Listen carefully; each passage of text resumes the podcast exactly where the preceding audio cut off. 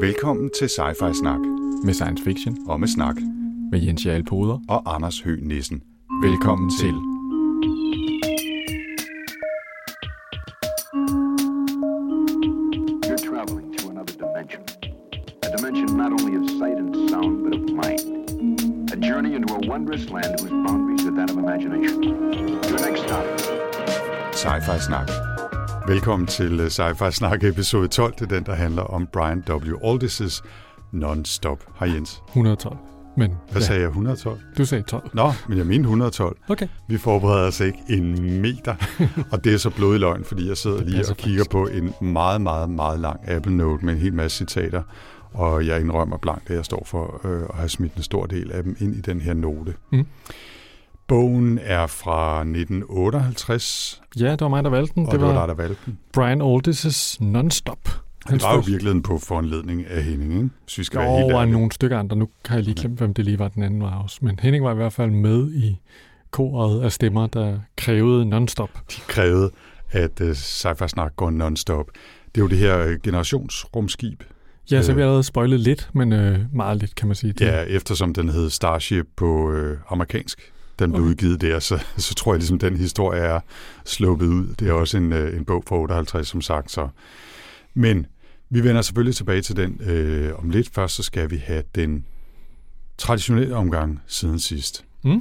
Og vi har lavet faktisk en hel del. Ja, altså man skulle tro, der var gået flere måneder siden sidst. Det synes jeg egentlig ikke, der er. Men nej, vi har haft travlt åbenbart. Jeg kan lægge ud, hvis jeg må. Du har meget. Jeg kan fortælle, at jeg har set den serie, der hedder Monarch på Apple TV Plus. Det var den her, som bygger på Godzilla-universet. Nå, en fed. Jeg kunne faktisk meget godt lide den. Okay. Den er sådan lidt fjollet, ikke? Men det er konceptet jo ligesom.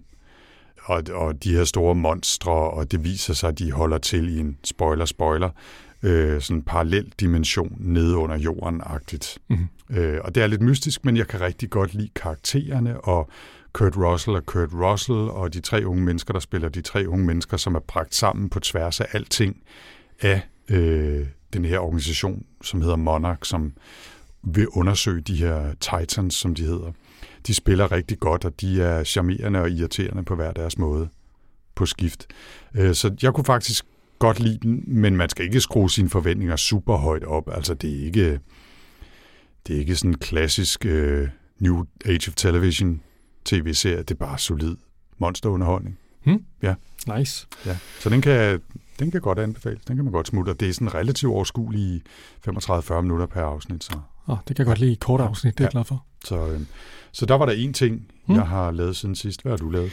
Jamen, jeg sørger for hele tiden at holde mig up-to-date med Becky Chambers. Det er hende, der har skrevet A Long Way to a Small and Angry Planet, som blev til en serie på 4 bøger, tror jeg. Jeg har indtryk af, at cirka hver 4 bog, du læser, er Becky Chambers for tiden. Nej, det er ikke rigtigt. Nå. Det er længe siden, jeg har læst noget om Becky Chambers. Nå. Jeg tror, du tænker på Martha Wells. Ja, det er rigtigt. Nej, det her det er A Long Way to a Small and Angry Planet. Yes, den der som også var glimrende. Travelers-univers, hun havde. Men hun har også sådan skrevet en serie med sådan en munk, der serverer te på en ekstrem woke planet, hvor de har nogle robotter ude i det vilde. Robotterne er på et tidspunkt forladt fabrikkerne og fået egen bevidsthed og synes, nu gider vi ikke at arbejde i jeres fabrikker mere. Og nu har hun mødt den her robot, der hedder Mosscap, som hun rejser med også i den første. Nu her nummer 2 bog, A Prayer for the Crown Shy. Der oplever vi vores munk på vej igennem menneskebyerne med robotten Mosscap som sin rejsepartner. Og det er altså meget skønt. Fantastisk lille bog, meget, meget skøn. Jeg synes, hun skriver utrolig godt. Også som i den her, når hun sådan skriver. Bagefter sidder man og tænker, var der egentlig en konflikt i den her bog? Eller hvad var det egentlig, handlingen var? Det er ikke så vigtigt. Altså, det er ikke sådan en traditionel bog, hvor der ligesom skal forløses noget synderligt. Det handler om vores sibling Dex, som de hedder. Og oplevelser med Mosscap, den vilde robot. Jeg kan godt huske, du fortalte om den første. Og allerede dengang tænkte jeg, Det lyder sgu egentlig meget hyggeligt. Ja, super hyggeligt. Det kunne jeg faktisk godt tænke mig at læse. Det er mange af kommentarerne på Goodreads, der er sådan noget med, at det her det er ligesom sådan en sidde med et varmt fodbad og en dejlig kop te og læse den her bog. Ja, af en eller anden grund, så lige da du nævnte det der med robotterne, der gik væk fra maskinerne og alt det der fra fabrikkerne, så fik jeg sådan en underlig blanding af legenden om Joshua Ming og Stakkels Jim fra Gasoline-albummet Stakkels Jim i hovedet. Der var på en eller anden måde noget stemning der, som det kan man jo så lægge som underlægning, mens man lytter det her derude. Nå, du har mere på listen. Ja, det har jeg. Har set mere Apple TV Plus faktisk rigtig meget her på det seneste. Det er min pt. Eneste streamingtjeneste ud over moder Public Service-stationen derhjemme. Jeg har set sæson 4 af For All Mankind. Det er jo den her old history-ting, hvor det startede første sæson med, at russerne overhalede amerikanerne med månelandingen. Fordømt. Lige præcis fordømt. Og så accelererede det hele. Der holdt det ikke op i 72 med den 12. og sidste forløbige astronaut på månen. Det udviklede sig, og i den nyeste sæson, der har de en stor Mars-base og er i gang med at indfange en stor asteroide, som er propfuld af lithium, som man så kan bruge i elektrificeringen af alting nede på jorden, men dem, der er oppe på Mars, de vil gerne have, at den skal ned på Mars, for ellers er de bange for, at Mars bliver glemt i alt det her, og der er en masse konflikter, og der er stadigvæk kold krig mellem russerne og amerikanerne. Vi følger en af hovedpersonerne fra de tidligere sæsoner også, som er sprunget af til USA, til Sovjetunionen og så videre. Det er klassiske forhold man kan, hvis man kan sige det. Altså det er endnu en sæson i det samme univers med mange af de samme personer, som er blevet ældre, men stadigvæk udforsker rummet på forskellige måder, også nogle nye generationer, der kommer frem selvfølgelig, og jeg synes sådan set, den holder udmærket, men jeg tror, at det er gået op for mig, at det, som hele tiden sådan har holdt lidt igen på min entusiasme, er, at det føles lidt som tv-film. Okay. Altså, den er flot lavet, og der er sådan set masser af konflikter, sådan dramaer og personkarakteristikker, men den føles også sådan lidt gumpetungt skrevet. Måske især den her sæson, hvor de rigtig gerne vil have en udforskning af en konflikt mellem ligesom dem, der er arbejderne og pedellerne, og dem, der laver det kedelige arbejde og underbetalte op på Marsbasen, og så kommandørerne og dem, der skummer fløden og alt det der. Ikke? Og det bliver sådan lidt overtydeligt signaleret, at det er sådan en konflikt, vi har gang i og sådan noget. Ikke? Mm. Så altså, jeg synes absolut, man kan se videre i den. Det er ikke, fordi det er dårligt. Det er måske bare heller ikke lige så nyt og frisk, som det føltes, trods alt. En serie, jeg også har taget fat i, mens vi har fat i Apple TV+, det er jo Foundation.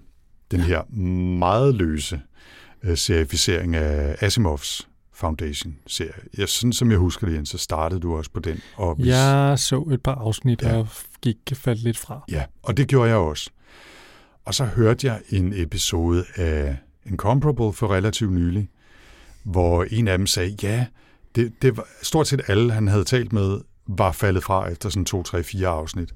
Men så var han af en eller anden grund hoppet tilbage, måske da de smed sæson 2 på for ikke så længe siden. Og så var han faktisk blevet overrasket over, hvor fin han syntes, den var. Når man ligesom var kommet over den der hurdle, så tænkte jeg, måske skulle man lige give den en chance mere. Ikke? Okay, er du så blevet gladere? Og nu er jeg faktisk blevet rigtig glad for den. Nå. Og lige blevet færdig med første sæson, 9. episode, altså første sæson, og går og liner op til at kaste mig over sæson 2. Om den så holder, det ved jeg ikke, men Incomparable, som jeg stoppede midt i en episode af, fordi jeg ikke ville have spoilet sæson 2, sagde, at sæson 2 var bedre end sæson 1. Og jeg synes faktisk, den løftede sig ganske betragteligt. Den er stadigvæk super flot, og man hopper jo rundt, og plottet kan nogle gange godt være en lille smule svært at følge med i, fordi man hopper rundt mellem en masse forskellige planeter og en masse forskellige tider og så videre, men jeg synes faktisk, den holder. Og det, jeg så har gjort, eller vil gøre parallelt, og derfor jeg ikke er hoppet i gang med sæson 2 af Foundation endnu, er, at jeg gerne vil lytte med på den officielle podcast fra Apple TV, som de har lavet med showrunneren David Goyer, der har altså udtænkt den her serie og produceret den. Og jeg synes faktisk også, at han virker som ret cool dude, så jeg vil gerne, i hvert fald gerne høre episoderne for de sidste 2-3 episoder af sæson 1. Og så vil jeg prøve at gøre det sådan, at jeg tager en sæson af serien og en sæson af podcasten i sæson 2, for at se, hvordan det er, ligesom at få den gennemtykket, efter at have set et afsnit, og få tykket det der, den episode igennem, både med Goyer og med skuespillerne og folk, der laver design og alt muligt andet til serien. Så jeg vil faktisk anbefale, hvis man som os gik i stå, så i hvert fald lige prøve at give den op til afsnit 4-5 stykker, før man finder fælderen endeligt om.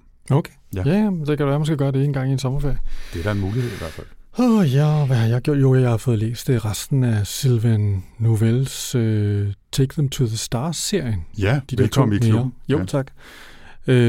Jeg synes, 2'eren var meget god, og jeg synes, 3'eren var sindssygt dårlig. Mm. Så jeg var lidt ærgerlig over den måde, den sluttede på. Altså, det, der var en fed præmis og spændende projekt, lider rigtig meget af, at nu skal jeg have fundet på noget, så nu skal jeg have landet det her fly. Ja. Og alt det, der var det sjove i den første bog, bliver mere sådan lidt træls. Mm. Så måske skulle man bare have nøjes med at skrive etteren. Ja. Skal ikke, synes jeg, at soundtracket, den der playlist, han har lavet med sangene, som er titler til kapitlerne, der er tredje bog den fedeste. Eller det er i hvert fald det musik, jeg har et størst forhold til. Ikke? Ja, det var rigtigt. Men altså, jeg er enig i, at toeren, jeg synes faktisk, toeren holdt okay. Ja. Men træeren, den tog et alvorligt dyk. Den kørte nærmest ud over kanten. Ja, det kan man godt sige. Jeg har også læst ting siden sidst. Nå. Jeg har haft lidt et par dårlige samvittigheder liggende. Fordi nogle gange, så er der jo lyttere derude, som er søde nok til at sende os bøger herinde. Og nogle gange, så får vi læst dem. Nogle gange, oftest, så når vi det ikke. Den her gang havde jeg kommunikeret lidt med Peter, som havde sendt mig en bog, der hedder Warning Light Calling, som faktisk er skrevet på engelsk, og som er sådan en lidt sjov blanding af en sådan old history-historie med tre lag af rammefortællinger, og halvdelen af det er digte, skrevet af den person, som de her rammefortællinger handler om. Mm-hmm. Det var en sjov oplevelse. Ikke noget, jeg lige synes passer ind her i Sci-Fi Snak, men altså Warning Light Calling, hvis man har lyst til sådan eksperimenterende dansk sci-fi poesi metafortælling.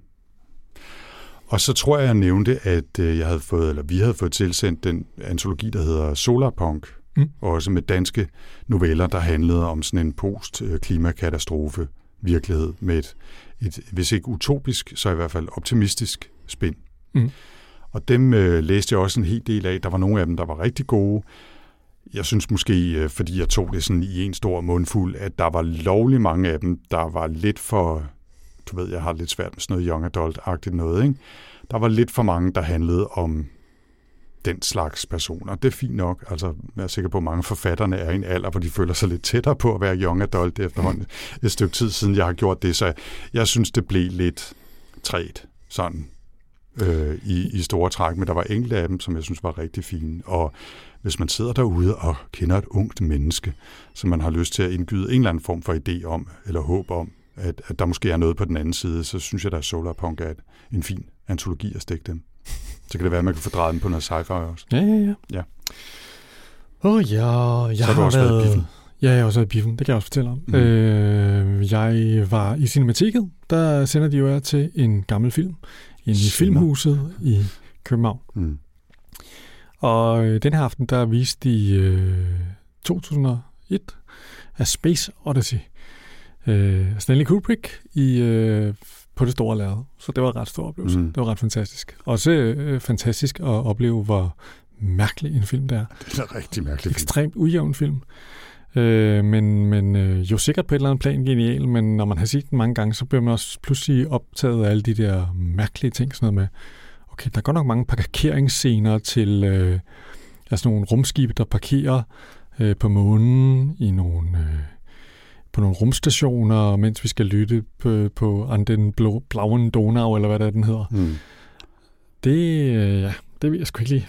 Altså, den del der, synes jeg ikke fungerer så godt. Nej. Men hele halvdelen fungerer jo fantastisk, og slutningen er jo også bare mega mærkelig, hvor den går over i sådan noget artfilm. Jeg ved ikke rigtig sådan noget. Min afgangsfilm fra et eller andet artfilm kunstskole. Altså, man har lidt fornemmelsen, der er nogen, der har spist noget LSD. Ja, og heldigvis har vi da læst, Arthur C. Clarke for ganske nylig versionen af den, så nu kunne man forstå, hvad fanden det var for noget med den der baby. Ja, men det er en vild film. Altså, det er ikke nødvendigvis en film, man slår sig ned med lørdag aften, når man bare lige skal hygge i sofaen, vel? Men jeg synes, det er en oplevelse. Altså, det er sådan en, man godt kan se en gang imellem, når man er i det humør. Den sidste ting, jeg lige har stående på min liste, er, at jeg så sent som i går i optagende stund gik i gang med Mary Doria Russells Children of God, efterfølgeren til The Sparrow. Okay. Den der vilde first contact-historie med jesuiterpræsterne på Rakat-planeten langt væk herfra, og hvordan den ekspedition gik.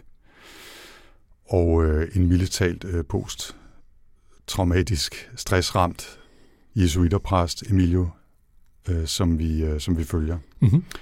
Og den her efterfølger, den samler simpelthen op, okay, hvor Sparrow slap. Og jeg er kommet, altså det er jo en monsterbog, ikke? Så selvom jeg synes, jeg allerede læste en del i går, så er jeg 3-4% inde i den. Jeg er spændt på at se, hvordan det udvikler sig. Mm-hmm. Det er vist nok noget med en ny ekspedition deroppe, og hvordan det så går. Okay. Så ja. Jeg melder tilbage, når jeg er kommet længere. Sejt. Nej, ja. Det kunne være, at vi lige skulle nævne det, og grunden til, at jeg nævnte det her med Cinemateket og Filmhuset, det er, fordi den kører igen i februar. Hvis man lytter den her, når den udkommer, så skulle man da tage og kigge en tur ind i mørket og se lidt Kubrick. Der er jo også sådan en nogle dokumentarfilm om Ursula K. Le Guin, som også kan varmt anbefales. Spændende. Jeg tror ikke, jeg har set 2001 i biografen siden Park Bio i 92 eller sådan noget. Jeg havde aldrig set den biffen. Det var ret fedt. Ja. Nå. Så det kan anbefales. Ja, og så er der også sket lidt på Sci-Fi Snak.dk mest. Fortæl. Jamen, der har været lidt opsamling på Miéville. Vi læste jo Embassy Town, som var Gravko/Majbrits favorit Miéville-bog. Det er jo dejligt at have en favorit Miéville-bog. Ja, det er rimelig street. Ja. Henning går skridtet videre og er nede i sådan noget, hvad kan man kalde det, mere obskure faglitterære forfatterværker, som Miéville har... det siger du ikke om Henning. Nej, som Miéville har udgivet sammen med en, der hedder Mark Boldert. Han har simpelthen skrevet en bog, der hedder Red Planets Marxism and Science Fiction, som tilsyneladende er sådan en slags kæmpe analyse, som handler om sådan en marxistisk nyfortolkning af alle de klassiske science fiction historier. Det er rimelig interessant. Niche. Ja, og apropos Miéville, så foreslår Marie, at vi skal læse den, der hedder The City and the City, som burde være noget af det bedste, han har skrevet. Okay. Og endelig så hjalp Thomas os med at få afklaret, at det Safford Breeblebox siger i Hitchhiker's Guide to the Galaxy er Everything's cool and fruity. Det minder mig om. Jeg er jo faktisk ikke færdig med at fortælle, hvad jeg har lavet eller har læst siden sidst. Ja. For kan du huske på et tidspunkt, hvor vi snakkede om en bog, der hed Dimensions of Miracles, som skulle være sådan en slags proto-Hitchhiker's Guide, før Douglas Adams skrev Hitchhiker's Guide? Det ringer ikke rigtig nogen klokker over start, kan jeg se. Nej. Men det gjorde vi på et tidspunkt, vi snakkede om, at det var sådan en obskur amerikansk sci-fi komedieagtig ting, som skulle minde lidt om nogle af de ting, der sker i Hitchhiker's Guide. Mm-hmm. Nå, den faldt jeg over på min liste og tænkte, den snupper jeg da lige. Og den er fra, altså Hitchhiker's Guide er fra 71, 72, noget den stil, ikke? Eller radiospillet er i hvert fald. Og den her, den er fra nogle år tidligere. Så teknisk set kunne Douglas Adams godt have læst den her bog. Jeg vil heller ikke udelukke, han har, men jeg vil sige, altså det er en tynd forbindelse, der er. Men den handler meget kort fortalt om en mand, som bliver vinder, for han er vide af et eller andet intergalaktisk, interplanetarisk i hvert fald, lotteri. Ja. Og så skal han op og have den pris, og så bliver han forfulgt af et eller andet monster, og han kommer rundt i forskellige verdener og alt muligt. Og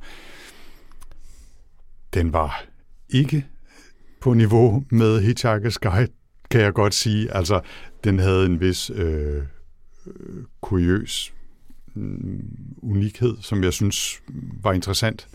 Og der var også enkelte sådan snærter af nogle sjove formuleringer og sådan, men jeg synes, det var en temmelig tynd kop te, som jeg må indrømme, at jeg speedlæste lidt igennem lejlighedsvist.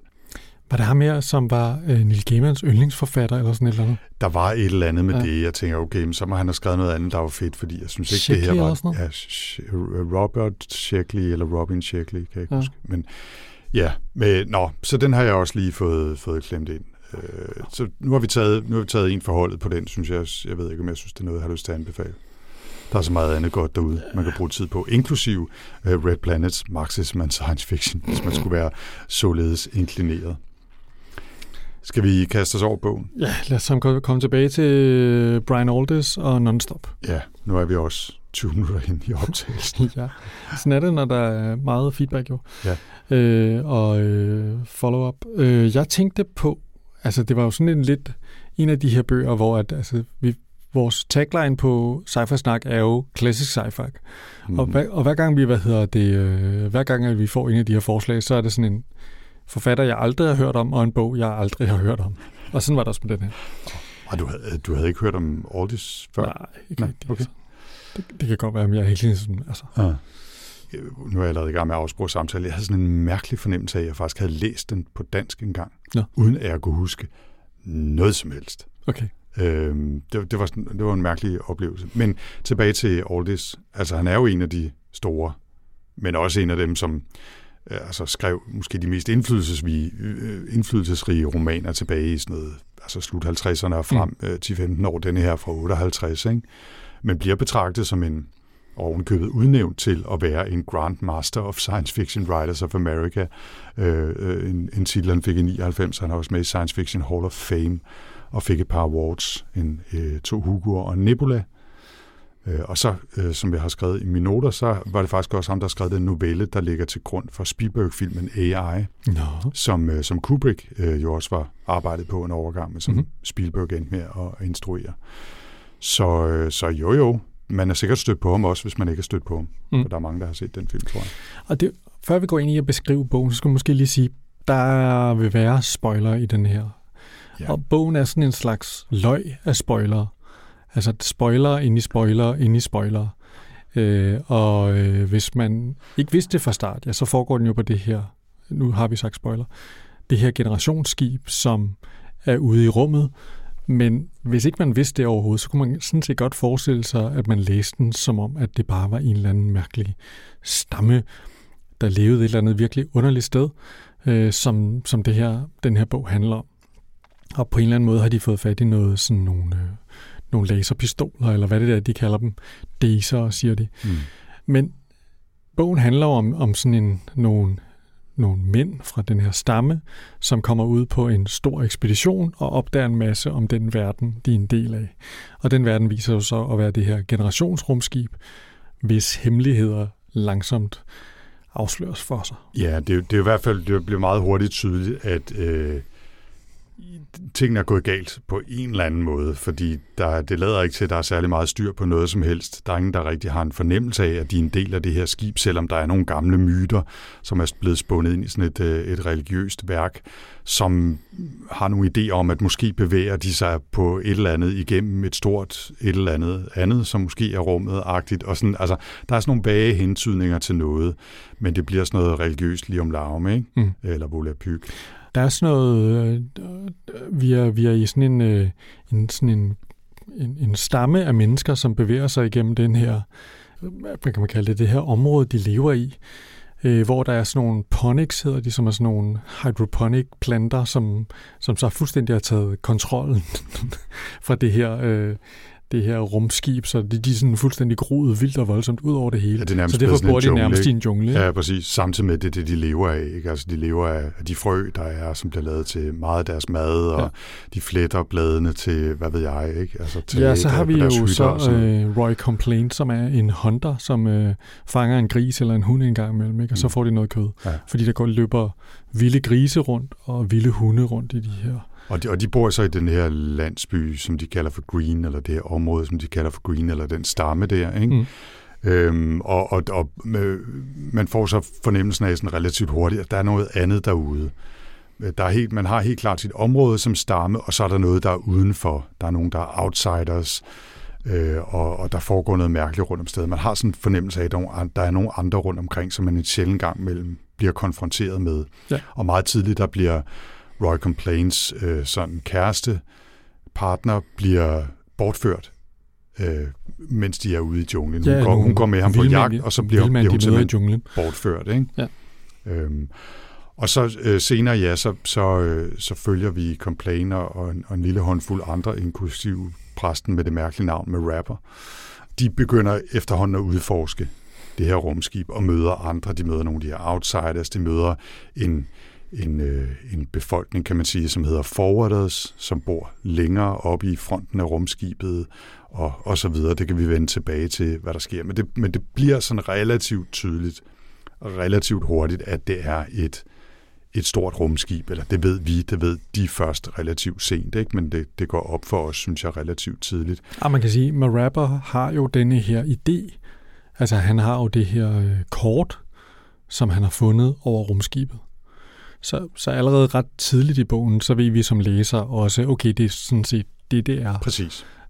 Og derfra så begynder de så ligesom at prøve at komme frem til Marappers store plan, det er jo, at han skal tage kontrol med det her rumskib og slutte denne her uendelige rumrejse, sådan at de kan blive, hvad kan man kalde det, befriet fra den her skæbne eller tilværelse, det er at leve i det her hårde miljø, hvor at alle har for lidt og har det skidt og træls, ikke? Men det er sådan en mærkelig verden, de bor i.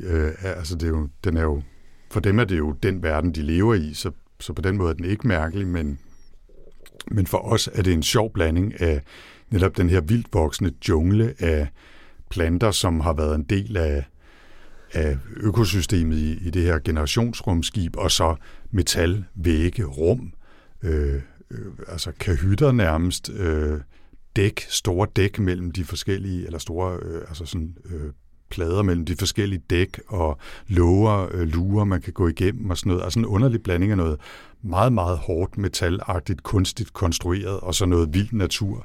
Og for dem, som sagt, er det jo bare det miljø, de lever i. Det er sådan, verden er for dem. Men for os er det virkelig mystisk, og man sidder og tænker, hvad i alverden er det dog, der foregår? Ikke? Der er jo ligesom sådan en civilisation, der lever i ruinerne af en tidligere civilisation, kan man sige. Ikke? Helt sikkert. Og så er der jo også den sjove ting, og det er sikkert noget, vi kommer til at dykke lidt mere ned i nogle af vores bidder, at de har sådan en mærkelig, sådan en psykobagl-religion på en eller anden måde. Altså sådan noget næsten freudiansk psykologi, som er planket sammen med nogle religiøse overtoner osv., som skal forsøge at forklare den måde, de er på, og skal forholde sig til hinanden på, og skal opføre sig på, og ja, altså og de siger sådan noget, en almindelig hilsen og sådan noget, expansion to your ego og sådan noget. Jamen, det er lige præcis, ikke? Og det er et af de steder, hvor jeg tænker, der bilder jeg mig ind, at man godt kan mærke, hvornår den er fra, ikke? No. Altså, der er noget rigtig meget vibe i den her bog, som er den slags klassisk sci-fi, ikke? Mm. Altså, hvor det hele er, hvis det er i 50'erne, så er det sådan noget psyko-noget, ikke? Og hvis det er i 60'erne, så er det sådan noget LSD og stoffer-agtigt noget, ikke? Og hvis det er i 70'erne, så er det endnu mere stoffer-agtigt noget, ikke? Altså, der er sådan lidt en fornemmelse af, at den er skrevet i en bestemt tid, hvor man måske tog den slags altså, sådan psykologiske forklaringer på ting lidt mere bogstaveligt, end man måske ville gøre senere. Lad os sige det på den måde, ikke? Mm. Skal vi prøve at tage et par nedslag for at dyrke lidt, hvad det er for et univers, det her? Jo, lad os gøre det. Skal vi starte med mit? Nu havde vi lige fat i det der psykonode. Ja, lad os gøre det. Altså, de er jo kommet afsted på tur. Roy Complain er vores hovedperson. Han hooker op med den her store, meget tykke præst med rapper, og nogle andre typer også, som alle sammen er sådan nogle, lidt nogle udskud, og nu de... Altså, der er ingen af dem, der kan lide hinanden, jo. Nej, det er der ikke. De skal ind til Konstance, og hvad hedder det... og den eneste grund til, at de egentlig finder sammen, det er, at de er alle sammen på røven i den der green-stamme, hvor at... Altså, der rammer... Altså, den er sådan ret autoritær, og folk risikerer døden og piskeslag og sådan noget, hvis ikke de gør, som formand Green synes. Mm. Men allerede tidligt, så oplever de nogle ting, der ligesom gør, at de trænger til, at med rapper, han lige giver dem en lille, pep-talk. Lille skud religion. ja. Og her er der lige bare en lille smule fra det, ikke? Det er sådan noget, oh, consciousness, direct particularly these five of the poor vessels here, for there is no more hope for us than for those we left behind. And therefore, there is more room for thee and us. Og så snakker han ellers løs om subconsciousness og Og ret hurtigt så det her, det, men det er sådan koblet med, altså, med sådan noget kriger-ting også. May we smite and sunder them, may we scatter their entrails through the length of the ship. Altså det er sådan meget blanding af sådan noget religion som sådan noget kriger, hvad hedder riskhed, og så det her psykonode, ikke, hvor i den her religion, der er The Holy Trinity af Freud, Jung og Bassett, som er tre klassiske psykiater, skikkelser, men det er selvfølgelig stadig forkert. Så det er sådan ligesom med sådan noget, ligesom sådan forvansket, hvad det er. Det er meget sjovt. Jeg havde ikke tænkt over det før, men nu hvor du lige læste det her stykke op, som rapper, han læser op, og netop fordi han er den der store mand, ikke? Så får jeg sådan lidt... Colonel Kurtz vibes fra Apocalypse Now, ikke, som også sidder og hælder ting af sig i et eller andet samfund, som lever i resterne af en tidligere civilisation på randen til udryddelse. Ja, det er og med vold helt inde på kroppen, ikke? Og ja, der var nogle mindelser om det, ikke? Altså, det er så, måske er der i virkeligheden lidt en kobling til Into the Heart of Darkness. Jeg skulle lige så sige, de lever allerede i The Heart of Darkness, så nu prøver de så en ekspedition at finde ud, måske, ikke? Ja. Hvad har du? Jeg har et andet klip, et andet afsnit også fra starten af bogen, hvor Roy Complain og de andre stadigvæk er i landsbyen, men de er i konflikt, og de bliver straffet for at have gjort nogle forskellige ting, og Gwenny der, hans partner, er blevet bortført, og han har i hele taget lidt af en lortedag, ikke? Og så lader han sig selv føle vrede. Sådan virkelig for alvor føle vrede. Og det er både med, at ansigtet bliver forvrænget, og han mærker harmen boble op i sig, og altså, dyrker virkelig den der storm af ophidsethed inde i sig selv, fordi det er også en form for rensende følelser, prædiker den her religion for dem. Altså at man tillader sig selv, og at man viser andre, at man er vred. Og det er bare meget sjovt i starten, man tænker, okay, hvad i alverden sker der? Og der er også sådan en sjov scene på et tidspunkt, hvor jeg tror, det er en vagt, som han... det er sådan en bureaukrattype, han er inde hos, hvor han virkelig sådan må være imponeret over den andens brede display. Altså, det var virkelig ekvilibristisk udført med alle nuancer af, hvor sur den her mand var, som blev tydeligt demonstreret på hans ansigt og hans kropsudtryk og den måde, han spændte på og alt sådan noget, ikke? Det er virkelig en del af deres hverdag, at de, og måske sikkert også meget, meget fint, at man ikke bare går amok på andre eller slår ting i stykker, når man ikke har så meget, at man bare ligesom koger op og vrede ind i. Samtidig virker det på en eller anden måde en lille smule usundt, selvom de betragter det som en rensende følelse. Ja. Og det er noget, der dukker op flere gange. Den der med, at de har simpelthen sådan nogle ritualer for, nu gør jeg de traditionelle tegn for, at nu bliver jeg vred-agtig, og så lader de det bølge op i sig, som jeg synes er ret syret. Jeg har mødet med The Giants, som er noget, man finder ud af ret tidligt, at der bliver snakket om, at der er nogle outsiders, og der er nogle giants, og nogle andre stammer, og de der, vi snakker allerede om dem der The Forwards, som er foran i rumskibet. The Giants er jo sådan noget, som de alle sammen tror snakker om, men måske er det lidt en myte. Men det er jo bare sådan nogle højere end almindelige væsner. Man er ikke helt klar over det, men det er sådan, at de ganske kort inde i deres rejse, der møder Complain og Ruffles eller sådan noget, møder nogle af de her Giants. Det er sådan set Complain, der har skulle holde vagt for gruppen, mens de ligger i sådan et eller andet rum og sover, og så er han faldet i søvn. Men den her anden, Ruffles, han er så gået, Complain vågner, og så er han væk, og så går han ud og finder ham, og så har han set omridset af to af de her kæmper bevæge sig forbi. Og han finder ham, hvor han står og ser fuldstændig sådan fortryllet ud. Han står og kigger ud over det, som han kalder for et hav, som er sådan, vist nok bare et svømmebad eller noget. Ja. Svømmebassin, som sådan et vadesvømmebassin. Men der møder de jo så faktisk de her kæmper, som jo så viser det sig senere er de almindelige mennesker, som bor. Der er egentlig ikke så mange af dem, men de er sådan ligesom nogen, der sådan render rundt og prøver lidt at holde øje med de her indfødninger. Bevæger sig ligesom i sådan servicetunnelerne og sådan noget, ja, inde bag væggene og under gulvene og sådan noget, hvor der er løbegange og sådan noget, ikke? Ja, jeg prøver sådan lidt at holde lidt øje med dem og passe lidt på dem og sådan noget, men det, hvad hedder det, i Complaints, verden, der er det jo nogle farlige, mytiske skabninger, som man skal nedkæmpe selvfølgelig. Ja, det er klart. Men han blev jo, gasset af dem og taget til afhøring, og så bliver de ligesom, sluppet fri igen. Ja.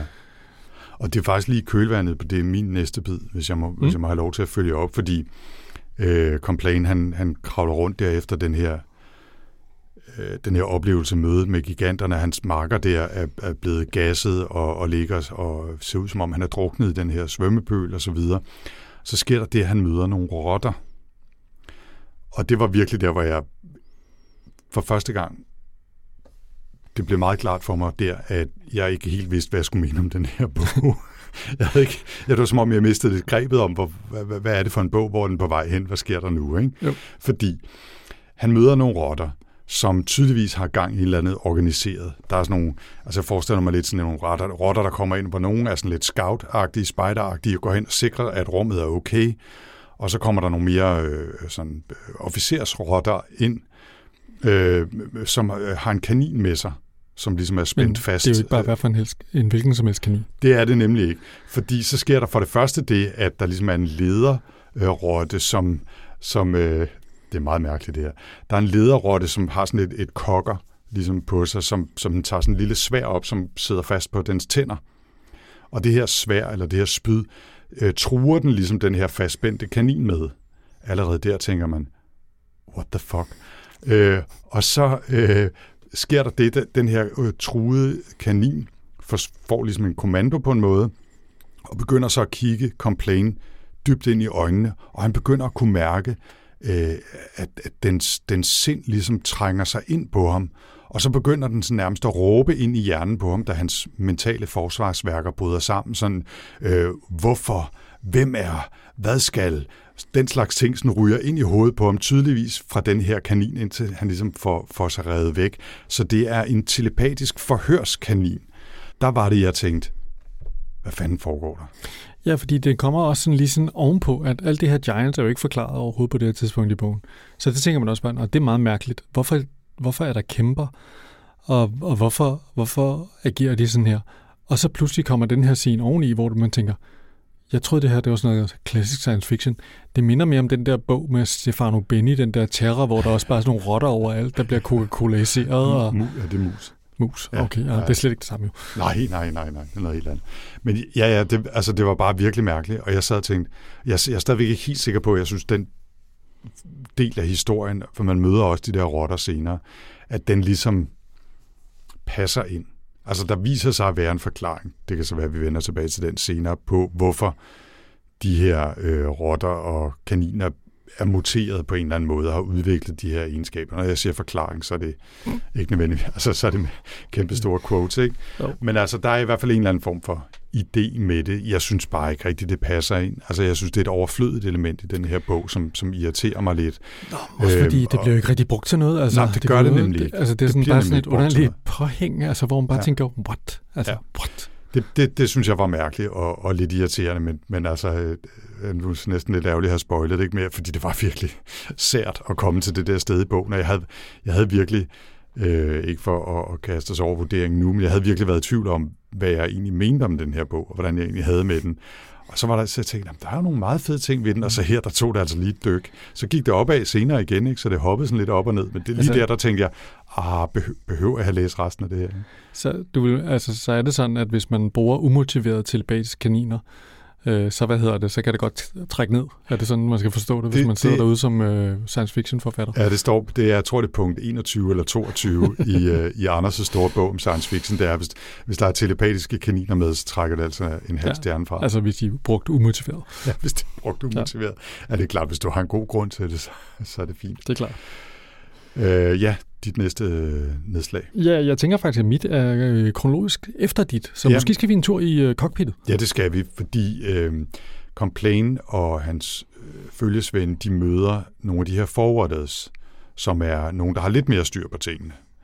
Og de møder blandt andet en ung kvinde, som hedder Vian, som Complain straks i en eller anden form for konfliktfyldt, ambivalent følelse forelsker sig i.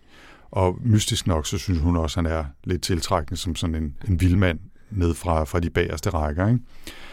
Nå, de slår sig sammen, og de har det her kort over rumskibet, som de har fået fra Marapper, og lægger jo mærke til, at der er noget oppe i spidsen af rumskibet, som er sådan kontrolrummet. Og der tænker de, der må vi hen. Og der får de så fundet frem, men da de kommer derhen, så opdager de, at hele instrumentpanelet, alle instrumenterne ligesom er smeltet og ødelagt. Og jeg synes virkelig, det var sådan, jeg følte virkelig meget med dem der. Altså, der var jeg kommet ind i et andet stadie, en ny fase. Jeg havde glemt de telepatiske kaniner. Og bare den sætning, ikke? Jeg havde glemt de telepatiske kaniner. Nå, men så jeg følte virkelig med dem. Altså, de havde kæmpet sig op igennem rumskibet. Altså, hele deres verden havde jo udvidet sig næsten bogstaveligt talt med ideen om, at de befandt sig på et rumskib, som svæver igennem rummet. Hvad i alverden er det, der foregår? Nu kan vi komme op og finde kontrolrummet. Måske kan vi tage kontrollen bogstaveligt talt med vores egen skæbne tilbage. Og så opdager de, at der er sket et eller andet deroppe. Måske har der været et slagsmål, eller en eller anden form for konflikt, eller måske en ulykke. For i hvert fald er alle instrumenterne gået i stykker, og de har ikke en chance i helvede for at styre det her rumskib alligevel.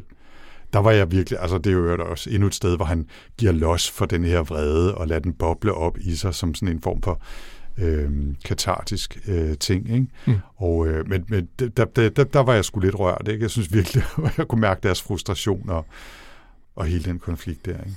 Nå, men også fordi man begynder sådan, altså jeg synes, det er noget af det, der egentlig lykkes meget godt i bogen, den her, hvor han ligesom begynder Aldiss at væve denne her fortælling sammen.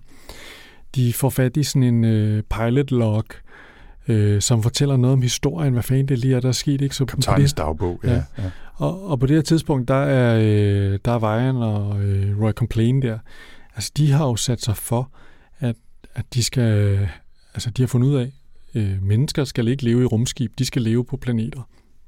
Og det er nu deres drøm, det er at føre det her rumskib til en planet, og så pludselig kommer op og siger, hey, vi har fundet det, hvor man styrer rumskibet. Oh shit, det kan man ikke alligevel. Men til gengæld, så der er faktisk en smal sprække åbning i sådan nogle beskyttelsespaneler, så de kan faktisk kigge ud.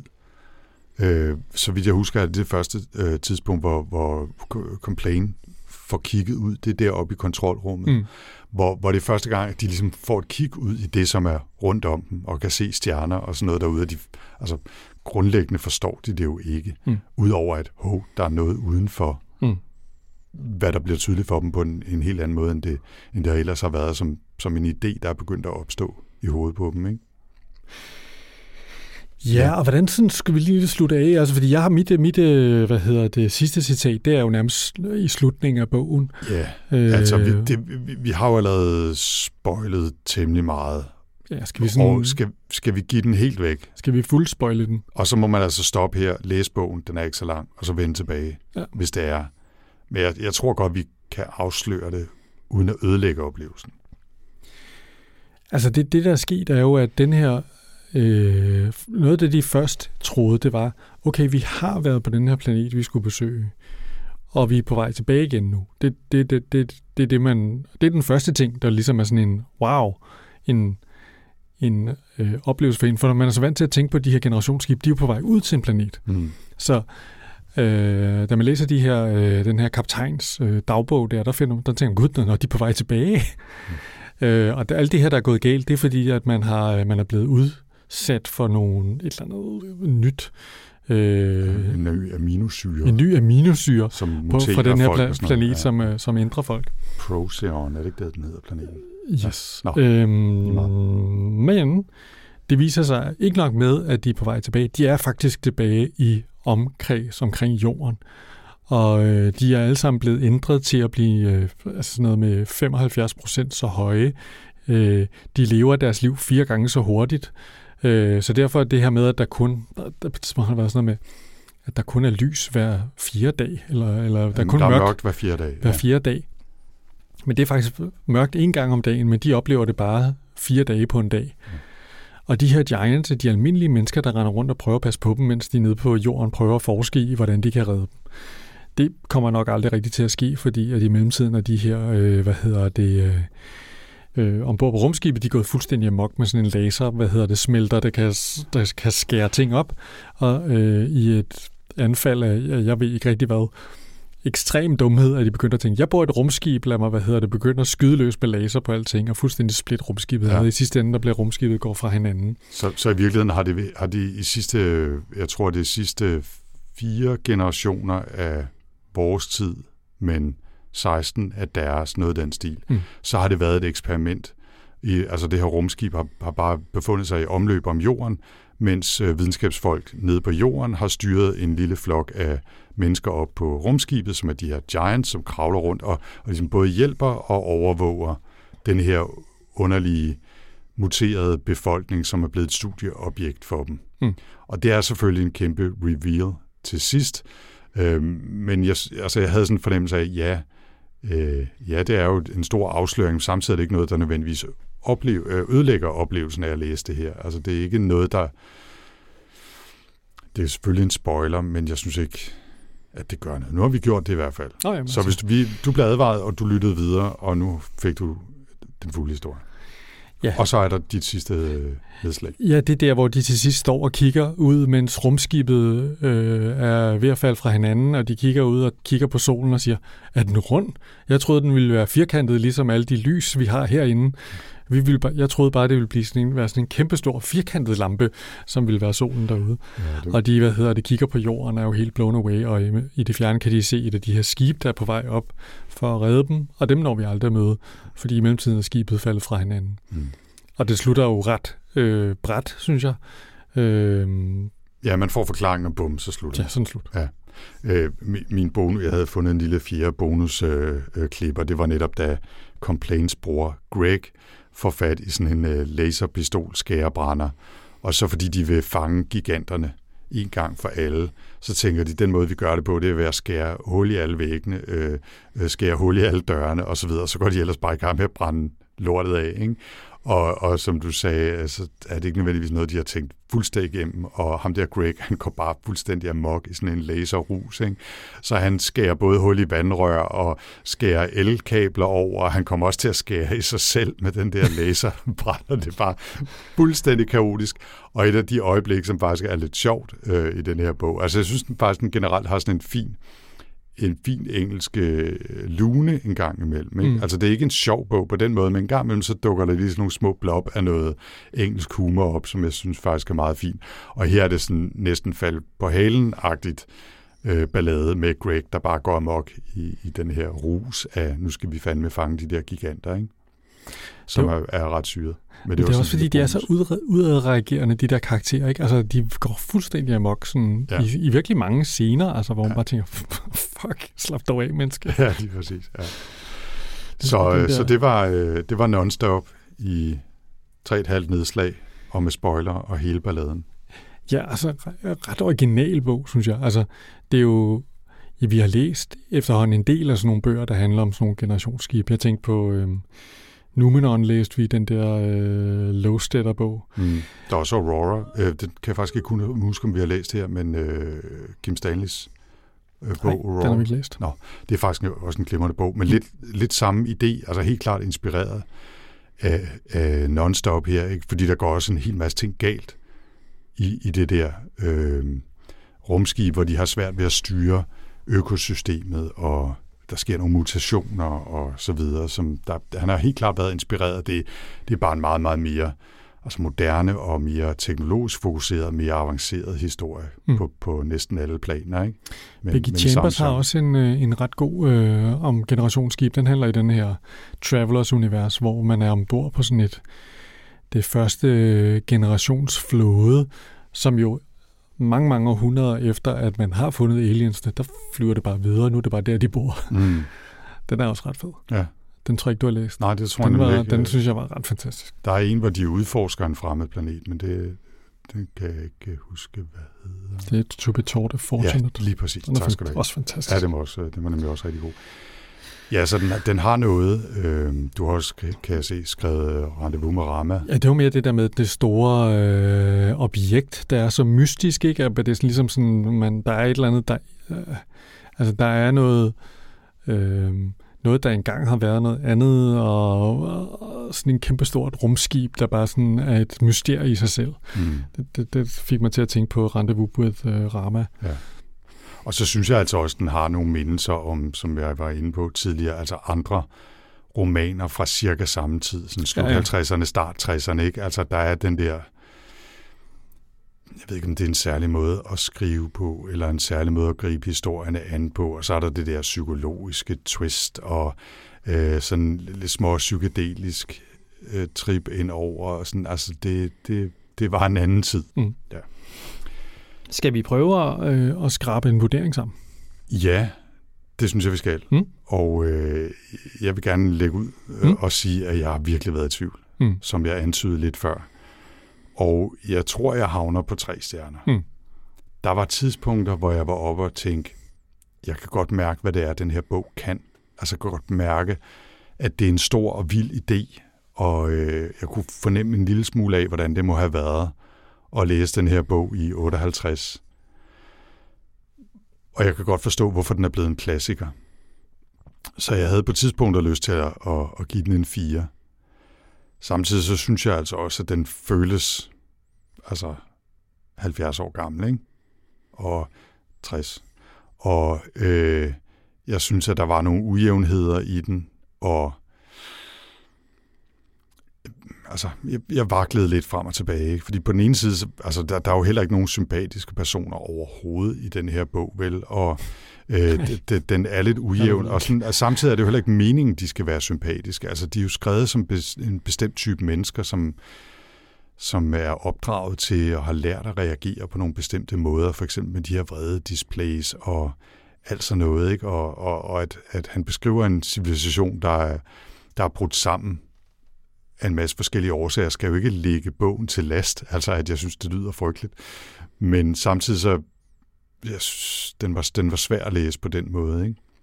Så jeg tror, jeg havner på 3. Altså, jeg balancerer her min oplevelse af den med en klar og tydelig fornemmelse af, at jeg synes, den har fortjent at være en klassiker. Ja, men jeg synes helt klart, altså bogen kan noget. Jeg synes, den er sindssygt original i sin præmis. Jeg synes, det er super interessant, det her greb med at sige, hey, lad os prøve at forestille os, at vi er i den sorte middelalder ombord på et generationsrumskib. Vi lever i ruinerne af en tidligere civilisation, kan man sige, ikke, som er gået grueligt galt. Og de her mennesker har mistet, de har mistet forbindelsen til historien, og de prøver at genskabe det. Det er jo næsten ligesom Rosens navn på en eller anden måde. Det synes jeg er en god idé. Mm. Og det der, hvor man, altså, jeg synes, han formår jo at tage fusen på en flere gange, ikke? Fordi det ved jeg ikke, om han kunne have forudset, fordi jeg ved ikke, hvor mange generationsrumskibsbøger der fandtes, men nu om dagen er det jo ligesom en genre, ikke? Så den kommer jo med en forventning om, hvad er det for en historie? Og alle de generationsrumskibshistorier, jeg nogensinde har læst, de er på vej ud. Mm. Så det var slet ikke registreret på min mulighedsradar, at det her rumskib kunne være på vej tilbage, og så viser sig, at det er ikke engang på vej tilbage. Det er noget hjem. Det er bare i en evig rundtur omkring jorden. Det synes jeg var ret... Der må jeg indrømme, der synes jeg, at han var cool. Altså, han tog fusen totalt på mig. Og når det er sagt, så synes jeg også, at telepatiske kaniner og mølle i øvrigt også. Og altså nogle af de her træge fortællinger om den her måde, de her mennesker interagerer på. Roy Complains' weirdo... romance med Viren, hvor vi en gang imellem skal vi lige have sådan et, jeg så en lysstråle og en svedperle og på hendes hud, og så det er sådan ret dårligt. Altså. Ja. Det er lidt gumbetungt. Det er lidt dårligt, ikke? Ja. Så jeg og så synes jeg, wow, hvor gør han ikke en skid ud af den slutning, synes jeg. Altså, det var dybt frustrerende. Altså, jeg sad og læste den, og så stod der, HarperCollins, thank you for reading this book. Jeg var bare sådan, what? Hvad er det? Ja. Og det synes jeg skulle være rimelig irriterende. Ja. Altså den slutning der havde jeg forventet, der synes jeg virkelig, at han tabte det hele på gulvet på en eller anden måde. Der synes jeg, at han skulle have... Altså, det er fedt, jeg sidder her og giver ham gode tips her. Han død. 70 år senere. Ja. Men det der med, altså, hvorfor skulle vi have hele det her? Altså, de her store lange beskrivelser om de her, det her amokløb ombord. Hvorfor... det er jo meget sort slutning på en eller anden. 5 sider på... Jamen, også bare, han bruger 5 sider på, så trods alt at forklare hele historien til sidst. Altså, nogle bøger vil jo bare være stoppet med antydninger, og et eller andet sted synes jeg, det var meget, der sådan pindede ud, hvad er det egentlig, der er sket et eller andet sted, ikke? Men det var meget abrupt, og der var ikke noget sådan følgen op på det, eller... Ja, det var lidt underligt, ikke? Det var altså, som om, der manglede en eller anden forløsning, ikke? Altså, ja, vi får lige sådan en Kaptajn Infodump i sådan en, en forhørsscene, ikke? Hvor de lige spill the beans, og få at vide, hvad det hele hænger sammen. Men det blev ikke rigtig brugt til noget, så det synes jeg var meget mærkeligt. Ja, det er også det, jeg mener med, at den er ujævn, altså, og det trækker ned, ikke? Jeg synes i virkeligheden, altså... Ellers så skulle han have kørt meget mere hårdt på med de der telepatiske kaniner, og have udforsket det mere. Det kunne man også have gjort. Det kunne man også have gjort. Det er jeg ikke sikker på, at jeg skulle have læst den så vel, altså. Men jeg gad godt, altså... Møllene måske. Det, igen er det komplet urimeligt, det her, på så mange måder, ikke? Men i virkeligheden kunne jeg godt tænke mig at læse den moderne version af den her. Altså 2020-versionen af den her historie, kunne jeg godt tænke mig at læse. Og det er måske Aurora, at det tætteste, jeg lige kommer på i hovedet, Kim Stanley Robinsons bog, det er ikke, men et take på den her idé, men nu er den selvfølgelig lidt spoilet, kan man sige, ikke? Også for os, så det er nok svært at gøre, ikke? Men jeg har fået lyst til at læse lidt mere generationsrumskibs-ting, så hvis I har gode forslag derude til alternativer, så skriv endelig ind. Jamen, jeg kan lige sende dig den der Becky Chambers, som jeg ikke kan huske, hvad hedder. Ja, det må du lige gøre, ja. Og del det med os og lytterne ude på Sci-Fi Snak. Så kan det være, at det er den, du vælger til næste gang. Er det noget generationsskib, vi skal læse næste gang? Det er det faktisk ikke. Nå. Nej. Jeg har grebet ned i listen af efterhånden rigtig, rigtig mange sci-fi-bøger, jeg ikke har noget at læse nu, men gerne vil læse, og har valgt en, som jeg har hørt forsvinde lidt om, men som jeg synes lyder spændende. Mm-hmm. Den er skrevet en forfatter, der hedder Sequoia Nagamatsu, som ikke er et navn, der ringer klokker over hos mig i hvert fald. Nagamatsu. Okay, ja. Og bogen hedder How High We Go in the Dark, og den bliver beskrevet som en bog for fans af Cloud Atlas og Station 11, som handler om en historie, som foregår over en lang årrække i sådan en post-apokalyptisk, post-pandemisk verden. Ja. Og lyder virkelig syret og spændende, og poetisk har jeg lidt en fornemmelse af, måske det er bare den der reference til Cloud Atlas og Station 11, ikke? Men altså, jeg synes, det lyder som en syret og anderledes historie. Måske lidt over i stil med den der Maya-historie, som vi læste på et tidspunkt også, ikke? Altså, det er lidt den der vibe, jeg får af at læse om den her bog, altså How High We Go in the Dark af Sequoia Nagamatsu. Jeg ved nærmest ingenting om den person, men Sequoia er jo navnet på en slags grantræ, så vidt jeg ved, ikke? Sequoia Trees. Så det er et specielt navn i hvert fald, om ikke andet. Det synes jeg borger for kvaliteten. Jeg synes, det lyder som en rigtig spændende bog, og glæder mig selv til at læse den, så jeg håber virkelig, at den er god, og den er noget for dig. Jamen, også, og jer det er derude. Faktisk også længe siden, at vi har læst noget post-apokalypse, sådan for alvor. Der var en periode, hvor man bare var sådan, det var som om, det var det eneste, der udkom. Ja, nu har jeg jo lige læst nogle af de der Solarpunk-ting, så jeg føler lidt, jeg har været i den, ikke? Men det her er i hvert fald en anden slags historie, og en fuld roman. Nice. Ja. Det glæder mig til at læse. Det gør jeg også. Så er vi også nået til enden. Og hvis man har lyst til at hænge ud med os næste gang, vi optager her, så kan man jo kigge forbi Sci-Fi Snak-gruppen på Goodreads eller sci-fi-snak.dk, hvor at, man altid er velkommen til at komme med kommentarer til det, vi har syntes om Non-Stop, hvis man synes, det var noget frygteligt ævl, vi sagde om bogen. Eller hvis man har gode idéer til ting, man synes, man skulle have læst af Brian Aldiss i stedet for, så hører vi også gerne om det. Aha, ja.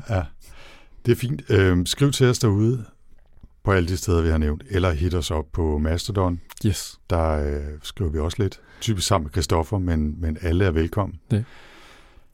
Ellers er der vel ikke meget mere at sige for nu? Nej. Vi ses i episode 113. Det glæder vi til. Ha' det godt.